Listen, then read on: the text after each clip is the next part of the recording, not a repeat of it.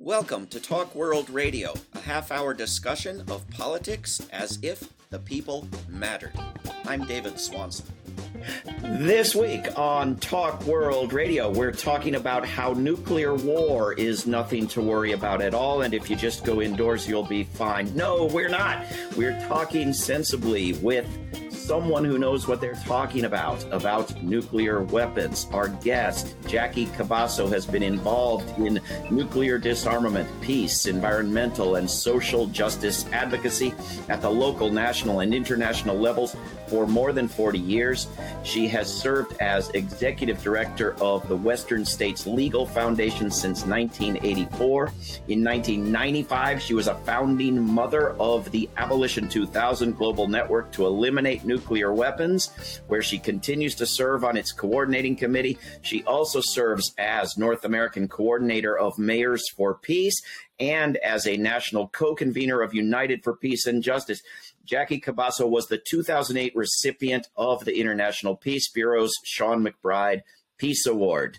Uh, Jackie Cabasso, welcome to Talk World Radio. Thank you, David. Thank you for that nice introduction. Thank you for everything you've been doing. Uh, I understand that the Biden administration has published a nuclear posture review. What is that, and exactly how horrible is this particular one? Well, the nuclear posture review basically sets forth uh, the conditions under which the United States would use nuclear weapons and the requirements for what kinds of nuclear weapons it thinks it's going to need for the foreseeable future.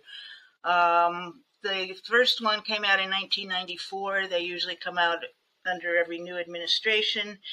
And for the first time, this is a bit interesting. It's embedded in the National Defense Strategy, and it's accompanied with also a missile defense posture review, and the three are packaged together. So I don't know how significant that is, except that it definitely puts nuclear weapons in the context.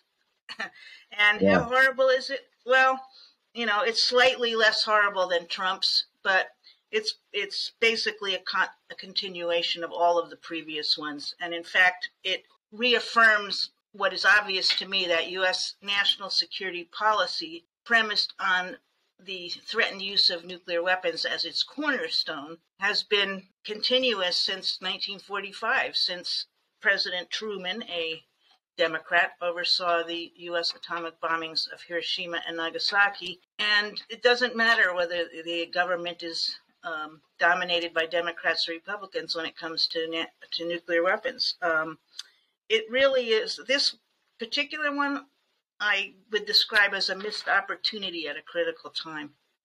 This is one of the pivot points in history when somebody, some responsible government, if there are any, needs to stand up and be the adult in the room and say, we can't keep going this way. This is the road to nowhere. There's got to be a change, but they didn't change it. So it really comes as, at this time, it's kind of like pouring gas on the fire. I wonder, Jackie Cabasso, if you could explain what this quote means, and in particular, what vital interests are.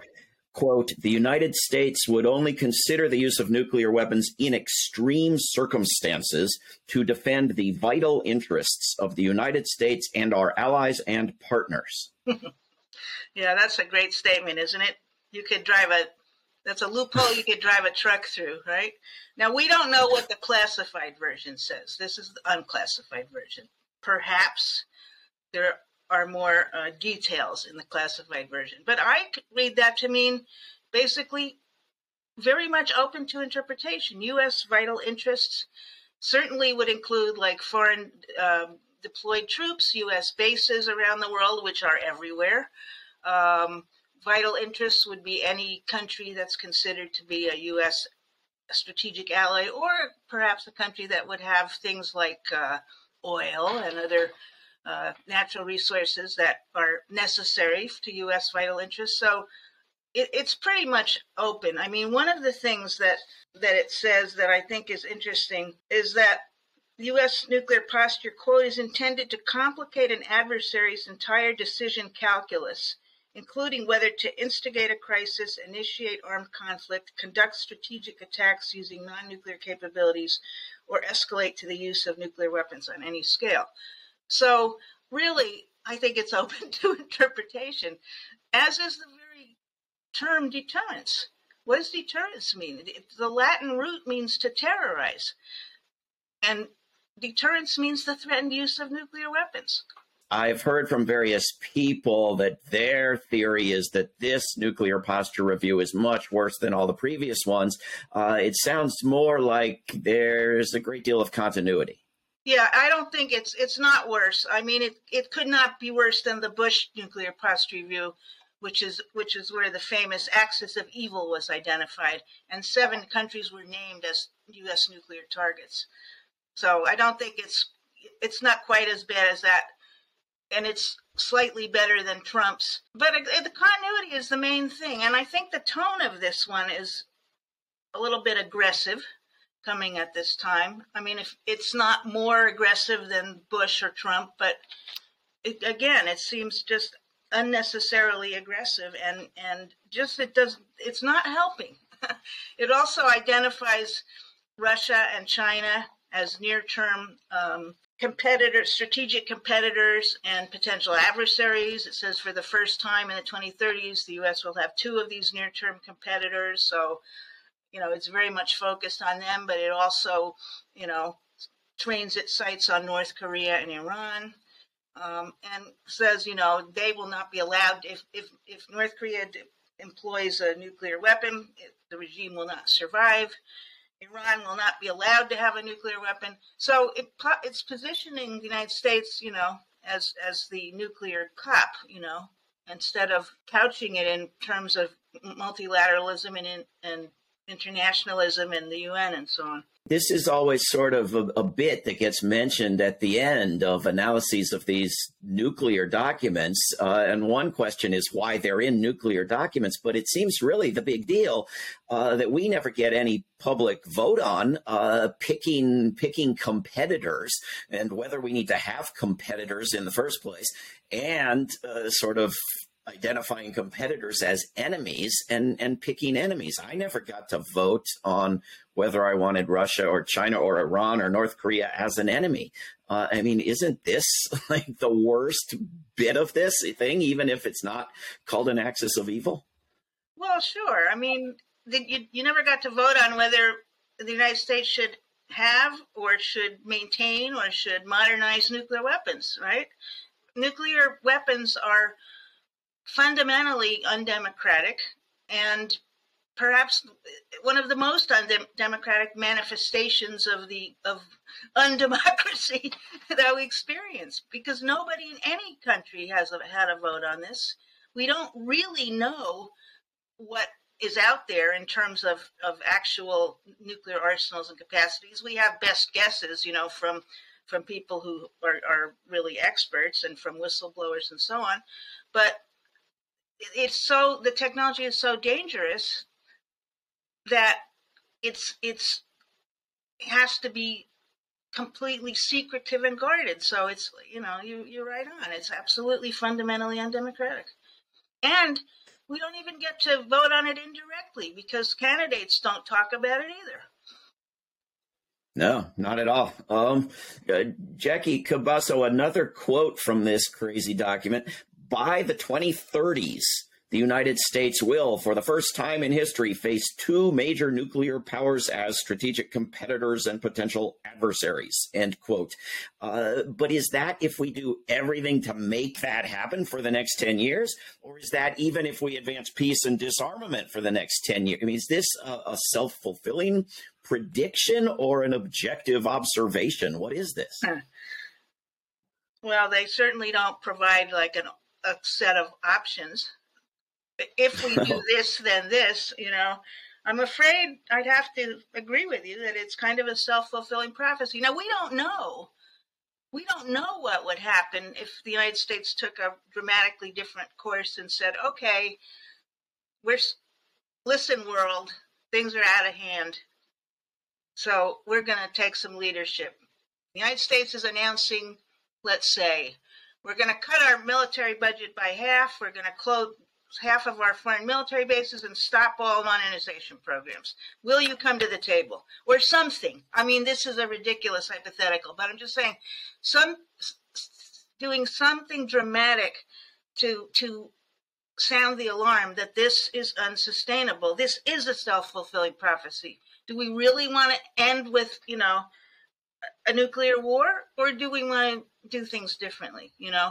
And this is the, the, the crisis, of course, is compounded by the environmental crisis, the climate crisis. I just saw a report today um, saying that uh, an expert report coming through the U N, I, no, it was coming through the COP twenty-seven, sorry, um, that would be, we have nine years to meet the climate targets, or, or we're toast. So do we want to be toast from that, or do we want to be toast from, you know, a nuclear war involving the U S, Russia, and China? I mean, it has to, it has to stop. So yes, I think, I think this is certainly, let's say, a contributor to a self-fulfilling prophecy. I mean, Russia and China are not exactly good guys either, but, you know, somebody has to pull the, you know, blow the whistle. Yes. You you uh, you mentioned deterrence and how it's actually a policy of terrorizing, um, but is there actually evidence that nuclear deterrence or deterrence of any sort works? Uh, and and is there evidence that these people actually believe it works, as opposed to just using it as a justification?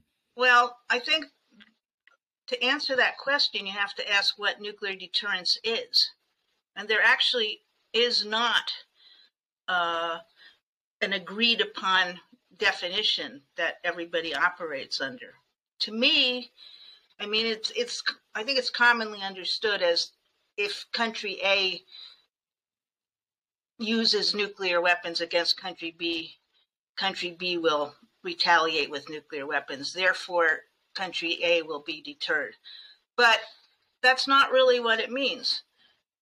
Uh, according to the head of Strategic Command, Admiral Richard, uh, in nuclear weapons serve as a top cover, or provide top cover, to allow for the maneuverability of conventional forces. I think that's really important, because that's what's, I think that's what Russia is doing in Ukraine. Um, it's, it, I mean, is is that deterrence? I mean, Russia might be deterring the United States from sending troops to Ukraine, but Russia's U S nuclear weapons can't, you know, can't do anything in that case, right? So what does deterrence mean? I, you know, so no, there's no proof that it works.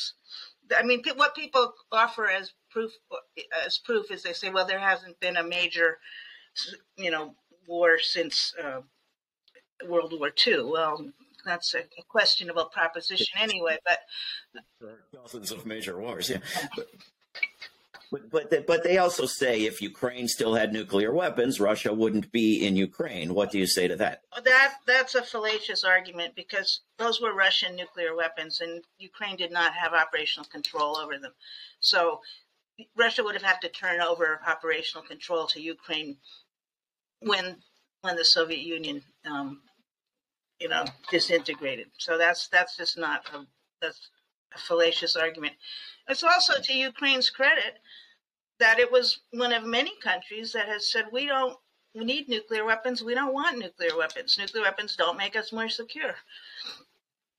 But if Ukraine had its own nuclear weapons, which it never did, but if it had, like uh, North Korea had and Libya didn't and so forth, yeah. I mean, you can obviously say putting nuclear-capable missile bases in Poland and Romania, if you hadn't done that, you might be fine too. You know, but but this is the argument that people will make, that if it yeah. had its own nuclear weapons, it would be safe and sound, right? Well, but if you take that to its logical conclusion, then every country should have nuclear weapons. Really? You know, I don't want to live in that kind of a world. I can throw a stick and hit somebody who thinks every house should be full of guns, too. I mean, it's, no, no, it's a big, it's a big question, and it's an eternal question. But, you know, nuclear weapons, though, we have to remember how extraordinarily destructive they are. And and they really are in a different category than other weapons. And we won't survive them all, not right. By accident or or evil, one way or the other. If everybody's got them, we'll all die. Right. Um, and, and also, I mean, what does that mean? If you if you as a as a human being are are willing to risk destruction of others on a scale that the human imagination cannot even comprehend, and which is going to blow back on you anyway. What does that say about your values, about the value of life, you know? Yeah. Slight, slightly off topic maybe, but I want to ask you, I, I saw recently that the Biden administration said they would not make public what the criteria are to put somebody on the list to get blown up with a drone missile, because if they did that, then people would know what they had to not do to not get put on the list. This suggests to me they don't believe in deterrence whatsoever. Am, am I, am I jumping to conclusions? I don't know. Um, I mean, this is all part of this, again, very long continuum of secrecy, non-democracy, demonization of others, and so on, that has um, unfortunately permeated human history and U S history. There's there's recently, Jackie Cabasso, B I N News reports that the U S and Russia are actually resuming talks on nuclear disarmament, yeah. And people have taken that as wonderful news.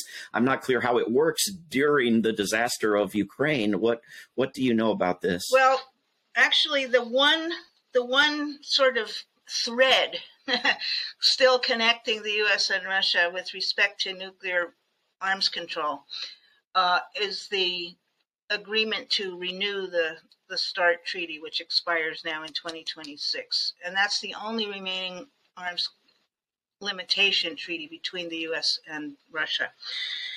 Um, the Nuclear Posture Review actually um, aff- affirms that, says that's a U S goal. And apparently they are starting to resume negotiations. Now, you know, international diplomacy, they're talking about secrecy. We also don't know what's going on with back channel negotiate, you know, black channel communications and so on. We know that there, until until well into the war, there were ongoing U S-Russian discussions on strategic stability, of which START is a subset. So I find it to be actually somewhat encouraging to know that they are planning to resume the talks on START, because if they, if I my theory anyway, I mean, if they can get some kind of communication going and build some kind of confidence, even in very small measures, I think it can only help to end the end the Ukraine war. Absolutely. Um, now let's let's talk a little bit about the N P T review conference and your recent article titled "A Four-Week Festival of Double Standards, Hypocrisy, and Outright Lying by Nuclear Armed States." Uh, sums it up pretty well, but maybe we can elaborate. What is an N P T review conference, and exactly how horrible was this one? Okay, so, as briefly as possible, let me say what the N P T is, the Nuclear Nonproliferation Treaty. It was a treaty that was negotiated by the United States, the Soviet Union, and the United Kingdom, the three original nuclear armed states, in the late nineteen sixties, because they, they were afraid that more and more countries are going to get nuclear weapons. So they came up with this idea of this grand bargain that they would encourage countries to to join it, to renounce nuclear weapons and join this treaty, and they would, they and nuclear and countries that had tested nuclear weapons before nineteen seventy could join as nuclear, I mean before nineteen seventy-nine, could join as nuclear armed states. And they, the nuclear armed states, pledged to end the nuclear arms race at an early date and negotiate in good faith the elimination of their nuclear arsenals. So eventually there and all other weapons. Pardon me? And all other weapons too. General and complete disarmament, but we could have a whole separate discussion about what that clause means in that phrase. But clearly, anyway, some people interpret, some lawyers interpret that to be a, a treaty on nuclear weapons, com, general and complete disarmament. So, but anyway, so eventually The treaty entered into force in nineteen seventy. Eventually, there were five recognized nuclear-armed states: U S, the Soviet Union, and Russia as its successor, U K, France, and China. Almost every other country in the world joined as a non-nuclear weapon state. They forswore nuclear weapons. Um, there are four states outside the N P T now: India, Israel, Pakistan, all of them at nuclear armed, and North Korea, with, which withdrew in two thousand three, citing its supreme national security interests. Uh, now, there's another another clause in there, which is that in exchange for giving up nuclear weapons, non-nuclear weapon states are promised an inalienable right to peaceful nuclear technology without discrimination. Well, the, uh, which, of course, nuclear technology, nuclear power, it provides the seeds for nuclear weapons. So you're seeding proliferation in the Nuclear Nonproliferation Treaty. But all those countries are under safeguards from the International Atomic Energy Agency. Just one more thing, to, uh, in historical note, Iran was the first country to join as a non-nuclear weapon state. Brings up the clause about uh, inalienable right to peaceful nuclear technology without discrimination all the time, since the uh, provision of nuclear power, in fact, has been uh, provided in a discriminatory manner. But anyway, the, the treaty was extended indefinitely in nineteen ninety-five. Its original duration was twenty-five years, and there are review conferences every five years to evaluate uh, progress on all three pillars of the treaty: disarmament, nonproliferation, and peaceful nu- nuclear technology. And I think, as is evident from our earlier discussion, the disarmament part of it isn't going too well. Um, the, the nuclear-armed states claim that, uh, you know, the, the fact that the numbers of nuclear weapons have been reduced since the height of the Cold War substantially proves that they're making progress towards disarmament, and that conditions aren't right, that, you know, maybe when conditions are right, we'll actually get there, but in the meantime, we have to make sure nobody else gets them, and so on and so forth. And and so most of the non-nuclear states at this point, except for the, the allies, the U S allies, um, are, are calling out the nuclear-armed states and, and saying, you are not acting in good faith. Where's the disarmament? Um, you know, this is intolerable, um, et cetera. And this was one of, one of the, this, this, and there hasn't really been any progress in the N P T now for a number of years. The review conference, the twenty twenty review conference, was postponed because of COVID, and that happened in August, um, for a whole month. Now, the only good thing is, if you want to call it a good thing, is that all the countries in the world are, are sitting together, most of the countries in the world, talking about nuclear weapons for a month. And it also, yeah. uh, there's a lot of N G O activity on the side. So this time, they, you know, they could not agree on a final outcome document. Um, uh, and, you know, I, my, the title of my piece is how I sums up exactly how I felt about it. Um, but I will say this, I mean, this is interesting that even up until, even going into this review, the review conference, the P five so-called, the U S, Russia, China, France, and the U K, who also happen to be the permanent five members of the U N Security Council, re- issued a joint statement reiterating the uh, or echoing the Reagan-Gorbachev statement, and nu- we agree that the nuclear war can never be won and must never be fought. So, so they t- they come together and make statements like that, even while they're engaging in this nuclear brinkmanship, as is reflected in this nuclear posture review. So, yeah, so the incredible. failure the failure of the nuclear-armed states to make good on their disarmament commitments in the N P T was one of the impetuses that led to the negotiation of the Treaty on the Prohibition of Nuclear Weapons in in twenty seventeen, which entered into force um, in twenty twenty-one, and which now has over ninety-one signatories. But I have to note, and that makes the, you know, the development, possession, acquisition, stockpiling, threat, or use of nuclear weapons illegal.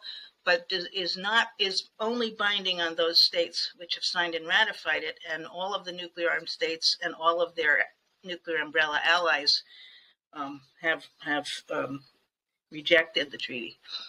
Yeah. Jackie Cabasso, we have just a couple minutes left, and I'd love to get your opinion. It's long been my view that new treaties, like the, the Treaty on the Prohibition of Nuclear Weapons, are wonderful things. I'm not against them in any way, shape, or form. I'd love to see it promoted to the hilt. Uh, but not a lot, not enough effort goes into trying to figure out ways to compel nations to abide by existing treaties, or even to become aware of how strong they are and that they exist. Yeah. And that in a perfectly reasonable, I think, interpretation of the Non-Proliferation Treaty, it requires them to hurry up and get rid of all the nukes and all the other weapons. And in a perfectly reasonable reading, I don't think there's any other, of the Kellogg-Briand Pact, every war on earth is a crime.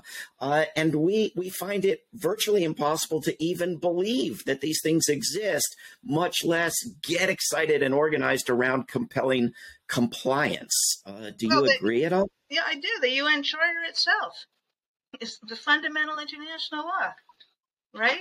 Makes wars of aggression illegal. Key exceptions that are rarely, if ever, well, met, well, but everybody thinks yeah, are yeah, met. Yeah, and you're talking about compliance. I'm just talking about the treaty, treaty itself, which also, so another part of it that's never been implemented is a commission to assure that the, uh, I'm trying to remember the exact, the, I don't remember the exact formulation of it, but anyway, it, it says that expenditures on arms should be as minimal as possible while prioritizing, you know, human needs, basically, and that that's never been implemented either. There, so yeah, I think I do agree with your fundamental premise. I mean, look at the treaties that the United States made with the indigenous nations, which are being to this day violated all the time. Um, part of the problem is that, and this is particularly true in the United States, in my experience, is that ordinary people don't know about treaties, and we're not taught about them, and, and treaties are regarded like poems or something. They have the same, you know what I mean, piece of paper with a poem, and that's yeah. not what they are. They really are a viable means, alternative to armed conflict. And I think if if people understood that better, if they were taught that, if they thought about it, It, it, it could help create a different kind of an environment, but that's missing, unfortunately. And in, in some other countries, there's more awareness of that, and particularly in smaller countries, which yeah. uh, tend to get left out of the discourse sometimes. And the supreme law of the land, according to the U S Constitution. That's right. No, that is absolutely right. Absolutely right. And yet one of the biggest holdouts on basic treaties on earth is the purveyor of the, the rules-based order. So something yeah. something's out of whack. Yeah. Uh, we've been speaking with Jackie Cabasso. Jackie Cabasso's numerous titles and credits include Executive Director of Western States Legal Foundation. Uh, Jackie, thank you for everything you do and for coming on Talk World Radio. Thank you for having me. This is Talk World Radio. I'm David Swanson. Take action at roots action dot org. Help end war at world beyond war dot org. Read or listen to today's Peace Almanac entry at peace almanac dot org. All past shows can be heard at talk world radio dot org. Talk World Radio is produced in Charlottesville, Virginia, and syndicated by Pacifica Network. There is no way to peace. Peace is the way.